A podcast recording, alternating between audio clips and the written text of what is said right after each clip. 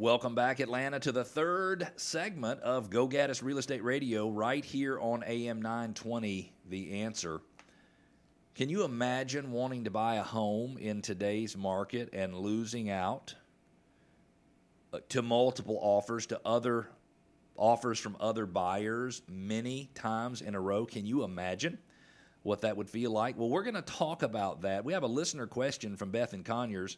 Said if we've made offers on four homes and lost out to other buyers on all four, we're about ready to give up. Any advice you can share will be welcome. Beth, do not give up.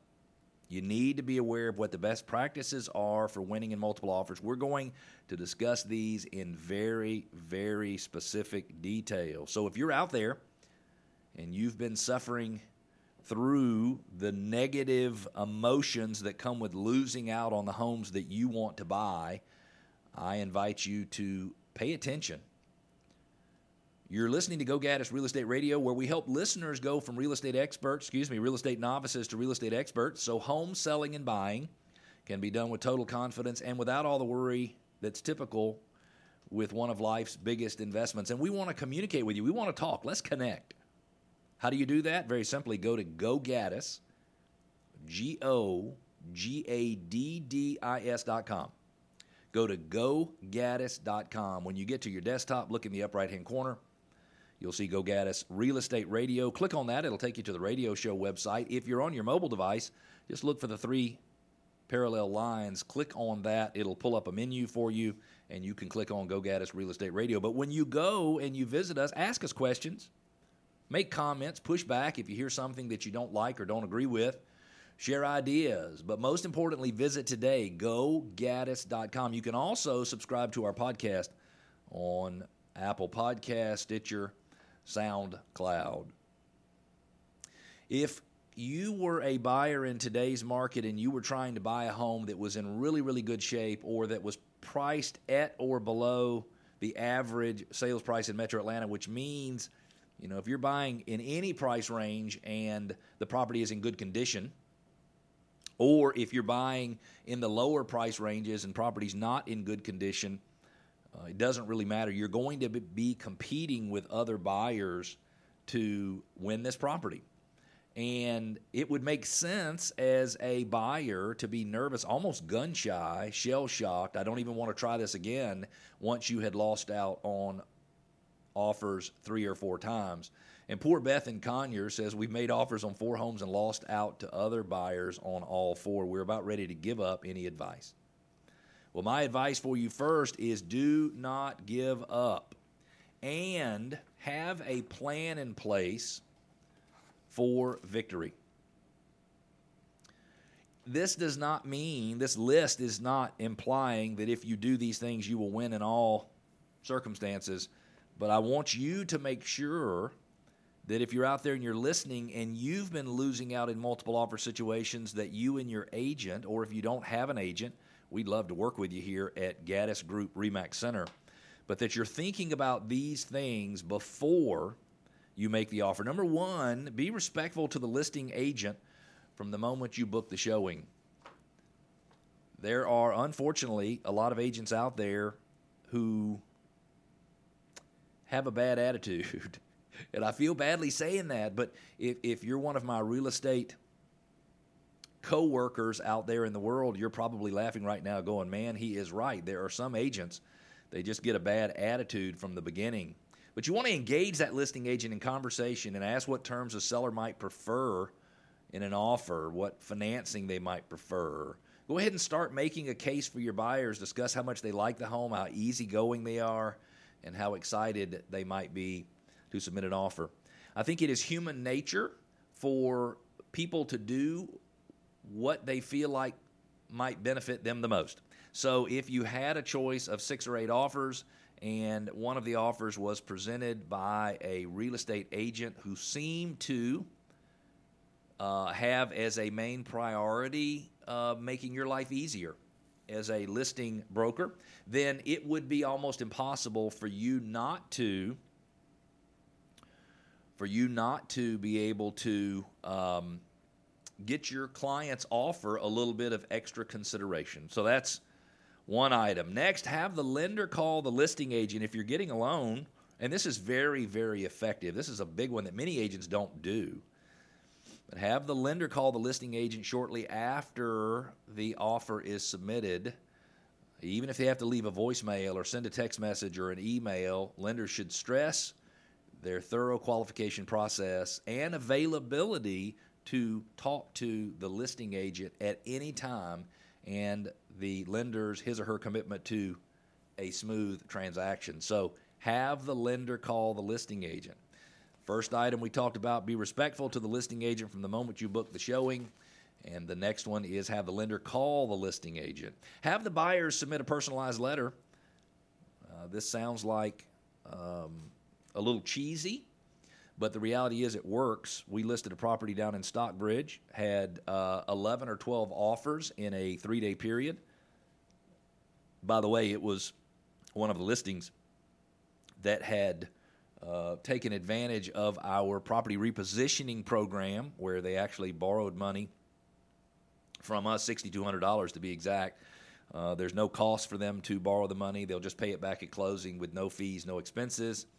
And um, they uh, the sales price will probably be thirty-two to thirty-four thousand dollars higher than it would have otherwise been. But one of the buyers, two of the buyers, uh, one of the buyers specifically included a personal letter talking about her journey toward buying a house, talking about her frustrations and not being able to get the house that she wanted, talking about the way the reason she loved the home. And when I called to talk to the husband and wife who owned the home, all the wife could remember was that letter. Now, what the agent did with that letter that a lot of agents don't do is sometimes agents just include the personal letter from the buyer at the end of the offer. So it's not at the beginning of the offer, at the end of the offer. This agent put it at the beginning.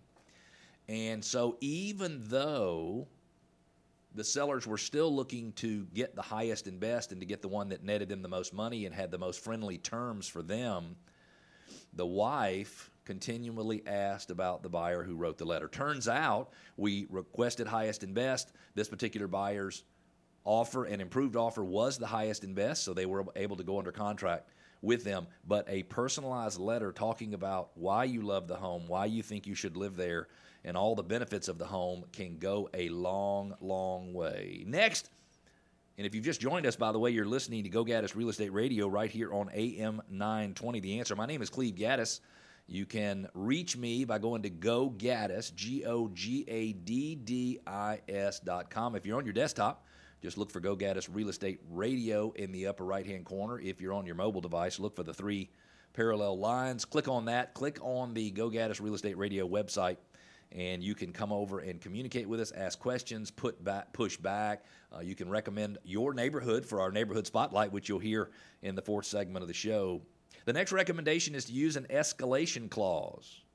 This is a great addendum that not many agents use. An escalation clause helps increase your offer up to a specified limit. So let's say that a home is listed at $350,000.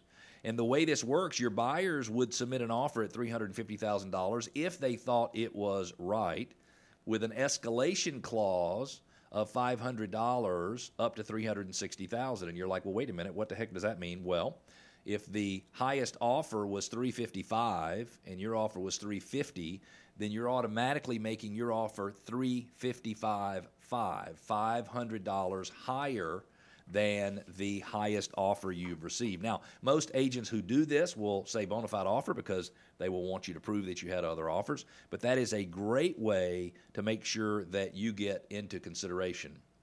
Another item to consider, and we are answering a listener question. Uh, this is from Beth in Conyers. She says, We've made offers on four homes and lost out to buyers on all four. We are ready to give up, and they're wanting me to share any advice uh, I'm saying don't give up, and I'm saying use these best practices. So the next item is have a shorter inspection period. The typical due diligence period in a Metro Atlanta real estate transaction is 10 days. And so, what if you shortened your inspection period to eight days, or seven days, or six days, or five days? Now, I will tell you be careful because sometimes home inspectors' schedules are busy because the real estate market is busy. So, you don't want to tighten the inspection days so tight that you don't have time to adequately inspect the home. but shortening the inspection period is huge. Submit a higher escrow deposit, which we call in most states, or earnest money. And so in our market, earnest money is typically about 1% of the purchase price. And so let's just say you were going to have to pay $10,000 in down payment anyway. You could go ahead and put $10,000 in earnest money up. And if a seller had five or six offers to compare, and one of them had 10000 in earnest money and the rest of them had 3000 uh, it would certainly cause your offer to stand out. Let the listing agent know you're open to collaborating, that you're looking for a win win for everybody. The uh, also, in a lot of cases, the way the offer is submitted uh, can be a little bit of a problem. So, in some cases, agents submit multiple documents. So, they'll submit eight or 10 different documents, which are all one offer. And then it's the listing agent's job to put all those in order.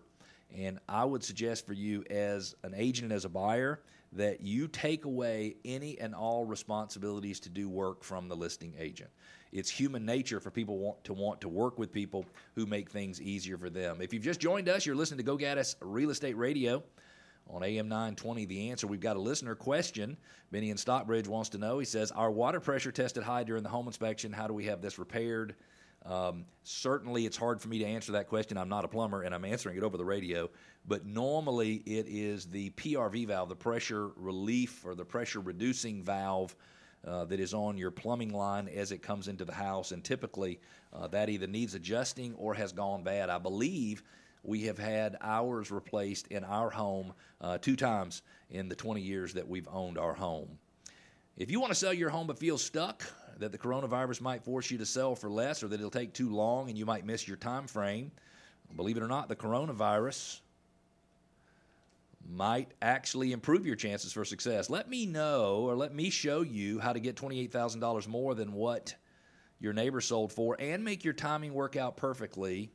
And I think we can also ensure the entire process is safe for everyone, especially you and your family. Just go to gogaddis.com, G O G A D D I S.com. Click on Go Gaddis Real Estate Radio Show on your mobile device. Click the three parallel lines, find Go Gaddis Real Estate Radio, and then click on $28,000 more to unlock your home's full value and make timing a non issue. But be careful though, and don't click unless you absolutely want to sell your home for more than your neighbor's home. Again, gogaddis.com, G O G A D D I S.com. We're going to take a quick break. When we come back, St. Ives Country Club in Johns Creek, Georgia will be featured in our neighborhood spotlight.